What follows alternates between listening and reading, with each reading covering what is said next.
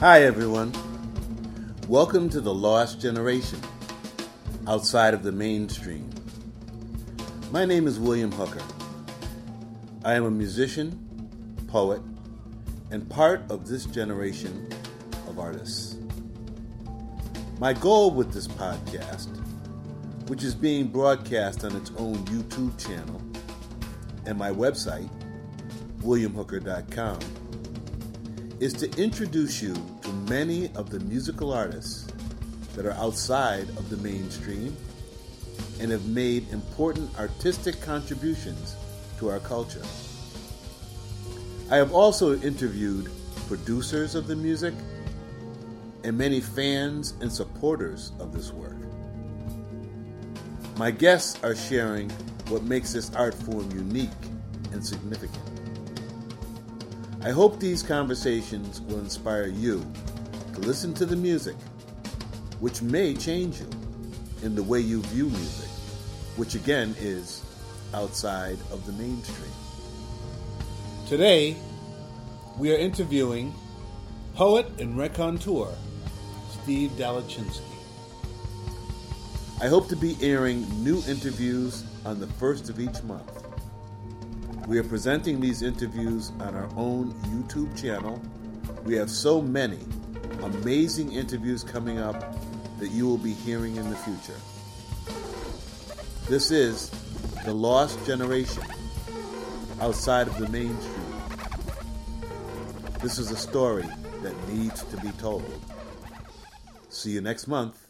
I'm William Hooker, and I'm going to ask my friend Steve Dalachinsky something about the lost generation that I've been thinking about for a while. And Steve, what do you think are these persons' contributions to the music? And I'll give you individual names, and you can just uh, tell me what you think. First person, Bern Nix. First, I'd like to say that the I- idea of of recognition and what one gets or deserves is both very subjective and objective, and I think it depends on what one thinks he is due and how it, he goes about getting it, and how much external and internal factors are uh, are responsible for this, which sometimes is a choice that is made. As far as Bern, um, I think Bern, due to his personality, didn't put himself out there as much as he could. I don't think he had enough uh, backing, uh, despite the fact that he had a career with both two great artists of our time, Ornette Coleman and uh, Jane Cortez. Um, and but in a in a way, due to my lack of overt knowledge of Bern, I think he was a, both a unique individual and as a guitarist, especially coming from the harmonic tradition, had a a unique sound uh, within the tradition he was coming out of. Great. Craig Harris. Craig. Craig always had this very tough, what seemed like a tough side to him, but I think he's one of the greatest people I know. He's always been a human being to the arts and to me personally. Craig was one of the first cats I heard in the eighties who turned around my idea of what the trombone can do as an instrument. He's mm-hmm. one of the first guys I heard who took the trombone into the high register. He brought it to a place that for me was... Uh, made it way more palatable to me, except maybe when I was younger in the sixties and experienced Roswell Rudd and what he did with Archie Shepp. So, yeah, for me, Craig, uh, number one human, number one musician. Will Connell. Will, I knew even on a more personal level than Craig. I thought Will was a great human being. He was a wonderful player. He did so many important things. Again, the connection to Ornette, which being a, a transcribe, was that, is that the right word? Transcribing music and whatnot. Um, so he did a lot of, I think, and you know, maybe people would slight me for saying this, but I think Will was one of those artists who did more in the background than he was given credit for. And when he did come up front as an artist, he was also very humble. But I've had I had talks with Will where, you know, he showed me how outspoken he can be. But um, he, you know, and it's hard if you know. I don't want to go into unique or not unique as a player, but he was a, he was a wonderful player uh, on the instruments he chose. Um, he had a great mind, and um, he was uh, a sweetheart. And I think, like Bern, he possibly did not have that. And I don't like calling it a quality, but he did not have that, I don't know what word to use, but he couldn't promote himself the way a lot of people do. And some people that you and I know well, who I never thought could promote themselves, but ended up doing it pretty good. Uh, so, uh, yeah, I mean, Will was one, one of those overall, in my experiences with him, my general experience with him, uh, one of those, you know, quiet giants. Beautiful. And I don't think he ever accomplished what he could have, even though he was, you know, getting older. I think he could have accomplished a lot, a lot more. And he was finally getting to that point. But, you know, again, and I, I know you want me to keep it short, but because there's so many divisions within these scenes, whether it's poetry or music, there's so many divisions that, you know, even if we love a lot of the people in the so-called major scene we've been involved in, and for lack of a better term, we'll call it, uh, there are a few different downtown scenes, but we'll call it the downtown free jazz scene if we want to. Yes, yes. I think a, not enough of those people who have, I don't even like to use this word, but let's say who have greatness in them, mm-hmm. or can transcend uh, their own abilities, get a chance to be outside that scene. Mm-hmm. Where I mean to really expand within other scenes where possibly knowledge of them could, well, they still might be overlooked, but the knowledge of them could be greater. Wow! And I think Will was one of the per- people like Bern, because of some of the people he actually worked for, who had way transcend- transcended. Um, I don't know if it's a shortcoming in, in one's own being, or it's something they didn't, they preferred not to do, mm-hmm. and mm-hmm. or maybe simply for safety felt comfortable in the scene they were Absolutely. in. It's, there's so many questions whether the person's alive or not anymore that we'd have to ask that person. You know, like Roy. I know Roy Campbell, what his some of his ambitions were, but he also stayed very much rooted in place. Well, we won't talk about Roy right okay, now. Yeah. I'm going to ask you about David Ware. David David Ware was a guy who, um, you know, sometimes on a personal level, I had some problems with David's sound, which was very big. But the one thing I always said about David, um, and I would stand up for this, you know, anywhere, anytime, David was one of the few people, whether, you know, he studied with Sonny Rollins or wh- whatever his formidable background might have been, who was complete unique on his instrument. His sound was nobody's sound. Do you think that that was part of his contribution to this music? As an overall? In in terms of the Lost Generation, was that one of his? I, I would say David's. His yeah, I would say David's. I would say David's biggest contribution um, as an artist was yes. He did something that very few people on his instrument have done articulately and clearly, which is he created a unique sound. And within that sound he created, and again, speaking as a non-musician, I wouldn't know how to say it in musical terms, he also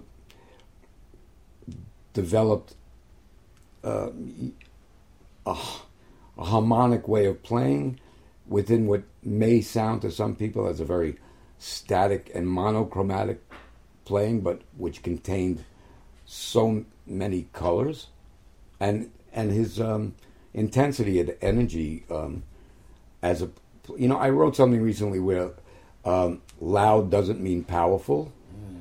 but in the case of some people, David being one of those, he was I don't I wouldn't use the word loud. I mean I use the word loud for guys I, I know, like young guys who think beautiful, beautiful. Yeah, David I think David was beautiful, bold, and mm. I would say. Even though the sound to some might feel loud, right. I would say it was more big, a big sound. Like his mentor, Sonny Rollins at his best, has a big sound. Uh, but Sonny comes from a different tonal place. Right. So right. I, I would say David contributed, one, a big sound that was unique to David, mm-hmm. and a certain way of where he he kept the energy at the same time. Absolutely, absolutely. At, within an ebb and flow that was almost not visible, which is really, imp- really imp- very difficult to do. That, that it is, it yeah. is, it is. And and, yeah. and, and I, I, I recall, Steve, I recall having to um, ask David to perform my piece on uh, my very first recording. And when he asked how did how did I how did I want him to play it, I said, and I knew that this was perfect for him, I said, play it with majesty. Because he was, he made that contribution, I think, in terms of, uh, in terms of his stance with the tenor. Mm. Yeah, I, I would say majesty is also a word that can be very personally taken, how one objectively and subjectively, because, majestic, right? Majestic, but you know, also the thing is because I deal with language, mm-hmm, so mm-hmm. I, I look at language in that way. Like you know, David once, I think it was a solo concert, concert talked very heavily about his spirituality. Absolutely. And how that filters through his playing. Absolutely. And now the thing is, that's also something that one ear can hear and maybe one ear can't hear. You know, I think they even, the ones who don't like where Coltrane went, they, like for me, I understand, for some reason, I, I understand is a bad word because I don't think any of us understand anything, but I get Coltrane's spirituality. Yes. I got it from the first minute I heard it. Yes. So, um, and I'm sure there are a lot of people out there who don't get anything about Coltrane, particularly the later stuff. Like when I tell people now I think Interstellar Space is a major masterpiece. No matter how much I love love Supreme, Interstellar Space is what I prefer. Just like with Miles Davis, I prefer a certain period rather than the period I thought I preferred. Like, you know, the Miles Smiles period. And with David, he when you listen to David at the beginning, you know, with Cooper Moore or, you know, Flight of Eye, and not Flight of Eye, the one he did for Hadad, I just blocked the name of it out. And then you go to uh, later, I know what David I liked the best, but David was consistent. David was, to to be really honest, if we talk about that sound, like Coltrane, you can follow every move he made. Uh, with Miles, it was almost there from when he started. With Monk, almost there from the first Monk here. And the same with one of my heroes, Dolphy. You put on a Dolphy record, whether it was when he played, you know, in California with, uh, I forgot the big band, Roy someone, or when he played, went from there to Chico Hamilton. Even if his sound got bigger and somewhat more expansive, but, you know, almost the first Dolphy you hear on record, it's almost a complete Dolphy as a sound, and then you know as a composer and whatnot, he grew exponentially so quickly, you know, just like that. Do you think that? Do and I think, think David that? was like that. I think David's sound, right, and his ideas were already pretty formed. I mean, I could be wrong because I haven't heard David like when he was, you know, fifteen or eighteen. Sure. You know, before sure. he was on record. But I'd say everything I've heard on record, he got stronger with that big sound, but that sound was always there. But not only him. Um, I I am trying to I'm trying to probe you about how you feel about this lost generation we're speaking about and the consistency of those people's sounds, because you did mention many people that are of the era before us. My yeah. question, my question to you is, is uh, is that something you see consistent in those players that have developed a certain mastery in this generation that we're speaking of as well? People like Roy Campbell, people like Billy Bang, people like um, William Parker, people like uh, Khan Jamal, um, people like, um, geez, J D. Perrin. Um, do you feel do you do you feel that about many of us? Or I I think it? every I think everybody has an indiv- individual voice. I like Khan Jamal. I you know yeah. when I heard him, I thought he was a you know really good vi player. Yeah. I don't know if he extended or expanded the language, and I, I, I don't know his overall work you know, well enough from beginning to end to say that. With Roy, I think Roy, speaking earlier before the film about, you know, Lee Morgan, Lee Morgan was Roy's mentor. I think Roy was sometimes an inconsistent player, but when Roy was completely on target, he was always on fire. And Roy was, um, no matter whether he was writing tunes that is he were easy for us to hum. He he could he was a an example of continually growing as an in, what I call an inside outside player. Hmm. Now uh, William William. No, stick with Roy for yeah, a yeah. second. So yeah, so because because and I he's really my wanna, birthday brother. So I really. You know, oh wow, yeah, because I really want to. I really want to. Uh, you know, Roy and I had a Roy and I had a very. special bond, as I know Roy had with other people as well, but you know, and Roy and I were two of the, you know, he's one of the only people, uh, except for maybe one or two others who are no longer with us, who we could talk on the telephone and we could say how we felt about people and things and yes. the scene. And yes. uh, I need that a lot, but and yes. I don't find that enough. And you know, people yes. just think I'm a big complainer, but some of my complaining is justified and some is unjustified, just being a bitter old guy. But like someone once said to me, I don't wear my bitterness well. I understood exactly what she meant, but you know, I was also I think you're on target. I was also talking to I was also talking to someone who like, you know, married a really rich guy and lived in a huge loft. I think you're on target. You know, whatever. But I don't wear my bitterness well. But aside from that, Roy wasn't too good at wearing his bitterness well either. And I know some people who liked Roy, or maybe even loved Roy and his playing, but they would say to me, man, Roy said, blah, blah. And I said, yeah, yeah, I know. I mean, you know, Roy's got uh, some very, you know, and of course these are, you know, we all look at what we're saying as, wow, that's the be all and end all. But I think Roy knew that he was speaking for Roy. But are we talking about his personality? Or are we talking about his music? I think both. I think Roy okay. was always speaking for Roy. I think Roy was very aware of his roots. Yeah. He knew he... He was coming out of people like Booker Little and and uh, and Lee Morgan, and he knew he was developing a place in jazz. Great. And I think he, he I don't, I can't say where he would would have gone. I mean, like I feel really even weirder because I was talking to Roy the night he died, and I was going to walk him to the train, and I and he was taking a long time to pack up, and it was one of those gigs. There were more guys in the band than in, in the audience. That's very insightful. And, um, you know, I said I'll call you on Monday because I had just did something that's very rare for me to be able to do. I got him a good gig in a museum for good bread. Right. And, you know, uh, and, the, and you know, the thing is poof, you know, then the next day I'm supposed to talk to Roy. He wasn't there anymore. So, I, yes, you know, yes. it, it was really a freak yes. out for me. So, you know, the thing is, and Roy and I did gigs together and, you know, I was once part of a gig that you know, the curators, in their own way, didn't want me part of. And Roy said, I want you to come up there and read a poem about Coltrane. And absolutely. I said, I said, great, you know, and, you know, Roy wanted me there. You know, I, I was there. There's a few, I mean, now I do that for lots of people if they ask me, well, because I've broadened my horizon. That but, attests to Roy's spirit. Yeah, and his and his feeling of in my in my in my thinking, Steve. Roy was a giver. Yeah, Roy was a giver, and and and and and um, I don't know. A lot of people, they shelter themselves. Roy was not like that.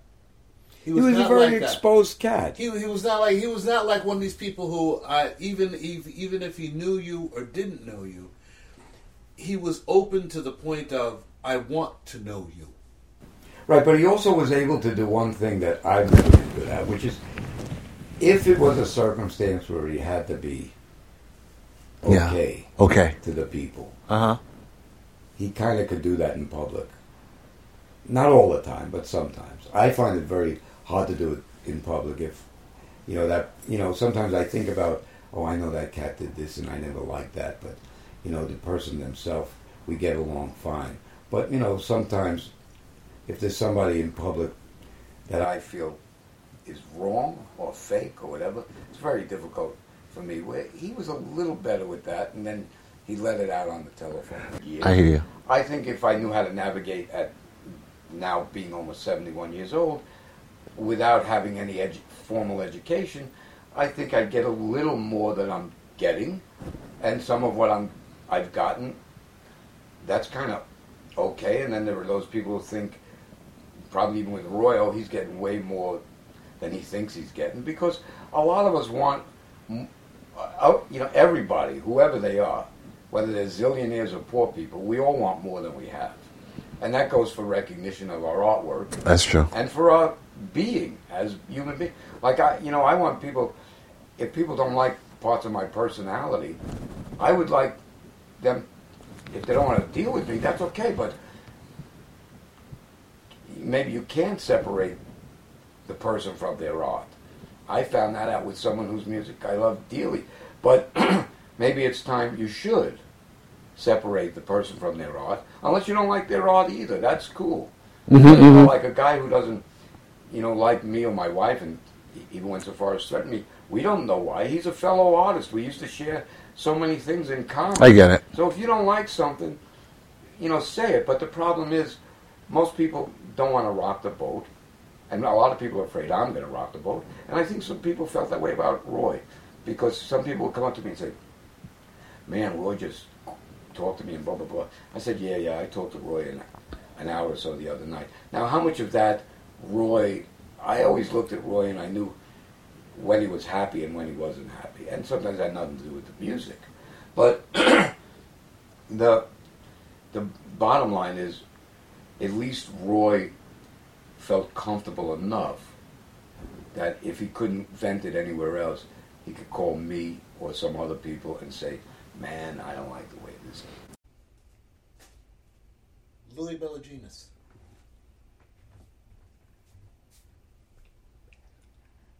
You want to pass on that one? Okay, fine. I'm, I'm good. Um, oh, oh, I will. Dickie. I will say one thing about Louis. Yeah. Uh, I was uh, at a gig I was part of with Louis, and uh, it was the first time he heard Rashid Ali play. Yeah. And Louis said to me, Um, asked me if I knew him. I said yes, so I introduced the two of them, and that's what started that bond with him and Rashid. Great. Uh, I, when Louis first started playing, the first time I heard Louis play was a solo, and then the second uh, time I heard him was with this Michelle Kinney, who moved out of out of New York. She was a cello player. I remember and to be her. really honest, what struck me about Louis' playing wow. was he was Zorn's only student. I heard him in the Knot Room. You're absolutely right. I heard him in the Knot Room at the old Knitting Factory. And Louis was playing something on the saxophone that wasn't really Zorn, but was not jazz. And Louis, you might hate me for saying this, but I loved that part of Louis' playing way better. I hear you. As a non... Okay. As what I considered a non-jazz language. Yes. Uh, because it, it was something that, when I heard it was... I remember exactly when the first time I heard Louis. I was in sitting in the in the bar outside the Knot Room of the Knitting Factory on Houston Street, and I was with some German friends of mine. We were all getting drunk, and I oh. heard I heard something, and I said, "Guys, I got to take a walk ten feet and go in that little room and see what's going on there. Louis played to very few people, uh, maybe five people even that. And I came out about a half hour later and said, man, this cat, he's doing something on the tenor that nobody's doing. And he was. So I love Louis playing, and um, I'm glad he, you know, hooked up with Rashid. And but I there was an there was a there was a part of Louis playing before he got more in, involved in the Coltrane and mm-hmm. jazz language mm-hmm. that I I as a listener I liked better. Well, all right then. Um, Trudy Silver. You know, I put Trudy on that list. Uh, because I know Trudy for a very long time. I cannot really speak enough to her playing, although the first time I heard Trudy, her husband was promoting concerts, and he promoted one of Matt Shipp's early concerts. Phillips? Her husband is Philip. No, no, right? He's not. No. Bruce. Bruce. Bruce. Bruce Mars. Bruce. Okay. So Bruce was promoting concert, and the concert was Trudy Silver, and I forgot who Trudy played with. It might have been Booker T. Williams. And Matthew was doing a duo with, I'm ninety percent sure, was Steve McCall. Hmm. And uh, it was one of Matthew's first concerts in New York that I remember. Uh-huh. And I thought Trudy was a really wonderful pianist. Uh-huh. And um, sometimes her projects, which is not because of her, it's just because of me. I'm not so into projects where there's a lot of talking and, and politicizing and blah, blah, blah. I, I like more... when I'm hearing music, to hear the music. Wow. Uh-huh. Ex- except in a rare case like Archie Shepp on Fire Music, you know, reading okay. Malcolm or some great thing like that. Right. But um, so I, I thought, I found um, Trudy to be a wonderful, wonderful pianist, and um, I don't think she's been allowed, for whatever reason that is, to play enough public concerts. And, and she's certainly a... And and keeping uh, five C Cultural Center alive with Bruce is a mm-hmm. is a big uh, plus for the community. And I I think um, she is one person who should get more recognition. How many artist-run places do you know exist to the, to at this date? Not that many, I would think, right? I think I found out only last year that I-Beam is artist-run. Uh, then Zorn in Manhattan. Oh, in Manhattan? Yes. None except John's. And even though he's moving to the new school, it'll still be under his auspices. But I guess Trudy, John, and, that's difficult, you know, the rare it? cat who may have a salon in his place or that's, something like that. But that's very that. difficult, isn't it? I Probably, yeah, I would say. You know what I mean? Because yeah. she has to pay that's actually that. artist-run? That's right. Yeah, and other than Arts for Arts, which has a kind of, uh, you know, they're not always in the same place every year, although they've been pretty stable for the past few years. There's very few in in Manhattan that are artist-run. And I think, going back to what you asked me about Craig Harris, mm-hmm. I think Craig is very, very, very... He's involved with a church in Harlem. Sure. And I think he's very, really super involved and wants to make sure that what I can see him doing with David Murray, who's back in New York now, mm-hmm. he really wants... to maintain and heighten this idea of artist, of artist run. Charles Gayle. Well, you know, you, well, you know my history with Charles. I mean, no, Sarah, I don't know your history. I haven't talked to Charles in a very. I read your poems. Okay, I haven't talked to Charles in a very, very long time. But what's his contribution to this music? Ah, uh, like a famous poet who I once took to see Charles. I like this. Um, she said to me. Mm-hmm. After the gig, yeah, he's good, but you know, I've seen it before. I've seen Albert Isler and all that, and I, you know, I said, I left it alone because I understood what they meant. But you know, like when I first saw Charles, uh, someone who doesn't come to music much anymore, Karen Burdick, uh, before I got friendly with her, she was handing out a flyer in front of the Knitting Factory on Houston. I was going to see something. She gave me a flyer and she said to me, like someone said. twenty odd years before that, but opposite. She's, someone when I was a kid said, as I was walking down McDougal Street, I know you like Cecil Taylor. You should go round the corner to Dayton's. There's a guy, he's the Cecil Taylor of the saxophone. His name is Albert Isler. He's got his new record out, Bells. I went and bought Bells. There was Albert Isler for me. And, and Karen said the exact opposite thing, but almost the same. She said, I know you like Albert Isler, so you should come next week and hear the saxophone player Charles Gayle. And I said, I got nothing to lose. That's the first poem in my book. And um, where was that? It was at the old knitting factory. Oh, okay. And okay. Just like the poem said, he's playing, and it was raining, and the little tree was whipping against the window. And there was me, my friend who passed away, John D'Agostino, the painter, and maybe three other people. And John talks more than I do. And I looked at him and said, wow. I went home, and the first thing I said to Hugo, I met a guy tonight who talks more than I do. And I said... Charles Gayle? No, no. Don Charles oh. D'Agostino. Oh. And I said, but we, we both love music, and this cat's history is incredible. And I said, I heard a saxophone player tonight. He renewed my faith in the music. And uh, I said, you got to come with me next time. She came. She felt the same way. I got, to use a terrible term, I got addicted to Charles. I went to almost every concert. Mm-hmm. And as you know by the book, I started writing a poem for every... gig I saw. Why did you go to every concert? What was it that was being fed? What was being fed? Yeah. Most of the time, if I wasn't overly, words, yeah, overly yeah. involved with myself, no, in your if I can words. Get out of myself while he was playing, uh-huh. he fed me everything I needed. Energy. If you got out of yourself. If you want to talk about spirituality, whatever that is. Uh-huh. I don't know what that is, but okay. he fed me. He fed me yes. so much power, both technical and manifest in his playing.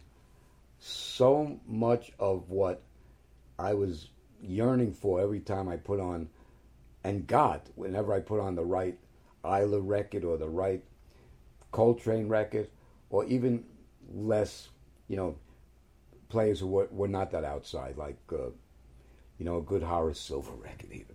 You know, okay. I mean, you know, he fed me what I needed from the music. I mean, I've always liked the rhythm sections or this and that. And at that point, Charles wasn't into the speeches and he wasn't into the mime thing. I you know, he would, he would just play a, literally a facing the wall.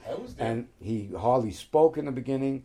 And um, musically, he nourished me. He gave me everything I needed. Thank and uh, he gave me almost, almost, why I'm saying almost is because there's a point later in life where not everything an artist does works for you, or as much as, you know, I heard Cecil when I was a teenager, and I, you know, I've, you know, and, you know, sometimes later in life I would still know what he's doing, but, you know, my Cecil bra- Taylor. Yeah, but my brain wasn't reacting, you know, because somehow you get closed sometimes and it, nothing opens you up.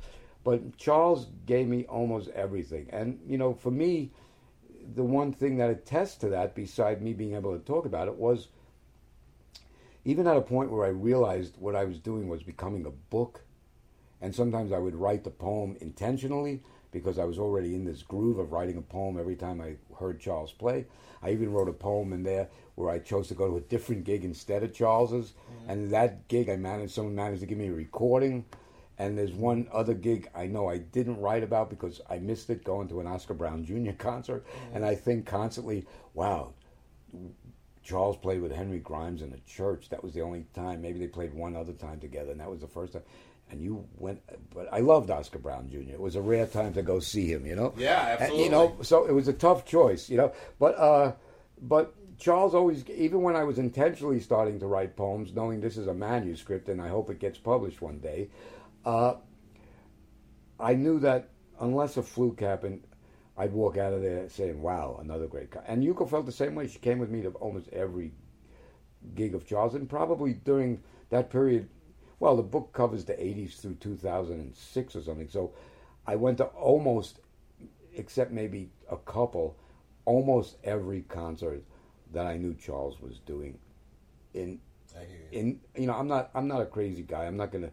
like other guys that don't jump in a car and go to Philadelphia to go to a concert, or Connecticut or somewhere, you know, but everything except in a rare case where he was playing within the boroughs, mm-hmm. when he went, when he played at Milford's house, wherever, I would try to be at that gig. And um, I was almost, I'm saying almost because it's safer to say that, yeah. but I would say I was almost never disappointed. What to me, Charles contributed to the music, beside if you listen carefully, a unique sound that comes out of other unique sounds, and a continuance and extension and on some levels expanding of the music that very few people have done. He's a multi-instrumentalist, right? Well, you know, he went mm-hmm. started playing the piano a lot, and he claimed that okay. that was his first instrument. Mm-hmm. Okay. There was a while, for a minute, he picked up the bass clarinet. Sure. Mm-hmm. It's all in that book. For two minutes, he picked up the violin. Okay. Please for three minutes, at the end, he started playing the bass a lot, which okay. kind of wasn't my forte. Okay. You know, and um, but he started to play everything. Like, bass wasn't his trip, but he really needed to play the bass. You know, so he he took a lot of risks.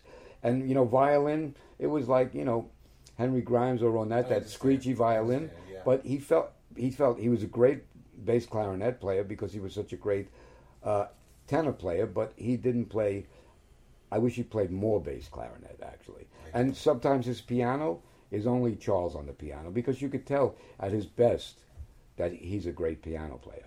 Uh, yeah. But uh, but for me, you know, it's his tenor. And probably like with a guy like David Murray, if Charles played more bass clarinet, mm-hmm. I knew like David or Dolphy that he knew how to really handle the bass clarinet. Sure. So I would have liked a little more of that. But yeah, Charles Charles just did for me what no one was doing for me in the music except maybe Cecil. And and it's funny, at that time I still thought Cecil was being completely free form, and Cecil always had written stuff in front of him. Where Charles was one of the rare people who played a saxophone, who from the get-go, he never... In fact, I saw him do one gig once with someone I love dearly, who I won't talk about, but it was a written music gig, and it, like Daniel Carter. Right. He just... He didn't... He could do it. He could read music. He just hated it. It because, didn't work. Well, he, it worked as good as it could work, but he just... Like Daniel doesn't like reading music, and Daniel could read... Daniel could read the... You know, Elliot Carter, if he has to. He just, you know, wants to play free. And Charles is one of the only musicians I've ever seen since maybe the sixties and certain loft jazz gigs I went to, who played free from beginning to end. Okay. And, you know, sometimes he'd bring in melodies, and the melodies were very close to Isler melodies because of Charles's, you know, what ended up being a very heavy, almost right-wing, born-again uh, God sensibility. And, you know, when he did those speeches in public, I got great poems out of them. And some guys I knew, who I found out later were very important visual artists, said, why do you still want to go see him? You know, he's talking, he's he's anti-abortion, he's an, he's anti, he he's talking to the wrong audience about this. I said, I said, I understand that, but I said, you have to remember one thing. I love the guy's music, and I may not get along with him on a, on a political or whatever level, you know, and we used to talk on the phone for hours at a time for the first five, six years of our relationship, uh, and um, we talked about everything. I mean, we went from Native Americans to slavery, and, you know, he once talked to me something about slavery, and I said something about Native Americans, and, you know, I thought he's going to, like, jump on my case, and he said, wow, I never thought about it that way, you're right. Did, it, did you ever hear him put any of those um, thoughts... those political or social thoughts into music specifically? I heard him put. I heard him put more of the. Since everything was always uh, uh, spontaneous. Well, if you music. if you listen, if you read the titles of his music, right. it's very obvious. Not the not, not, not the politics, but like yeah. um, I can't give you titles. I've, Just one. If you, well, let's say it's not his title, but you know, similar to Isler's titles, like Spirits, okay. uh, Holy Ghost. You know, those kind of okay. and. Um, But what you felt, once you got a sensibility of where Charles was at, yeah, one thing you felt, uh, I don't know about the politics. He, he okay. played he played that out in the mime stuff and in his his speeches. But you felt the, the religious part, sure. You know, you felt that when he said something about spirituality, because he might be coming from a... a God point that I didn't agree about. Okay. But yeah, he was very deep. And then when he played those Isler-esque type little melodies, and I yeah. once even said to him after his first recording session that I wrote the liner notes for, um, wow, man, you know, so how do you think, uh, I won't go into every detail about what he said about when I said I'm going to write the liner notes, but when I said, so do you feel you come out of Isler? A lot of people say you feel you come out of Isler. And at that point, He said to me, no, I come out of late Coltrane. And then later, of course, people were writing about him, that he came out of Isler. And I think he started to do what even I do sometimes now when someone says to me, great performance or something like that. I used to say, I don't perform. That's not. I'm not a performer.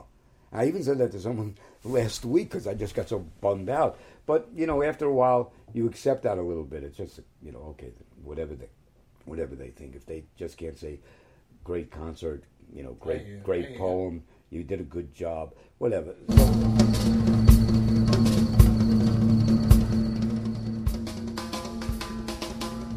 Thank you for tuning in. In months ahead, you will have the opportunity to hear from many more Lost Generation artists and supporters. If you haven't already, make sure to subscribe to hear upcoming episodes.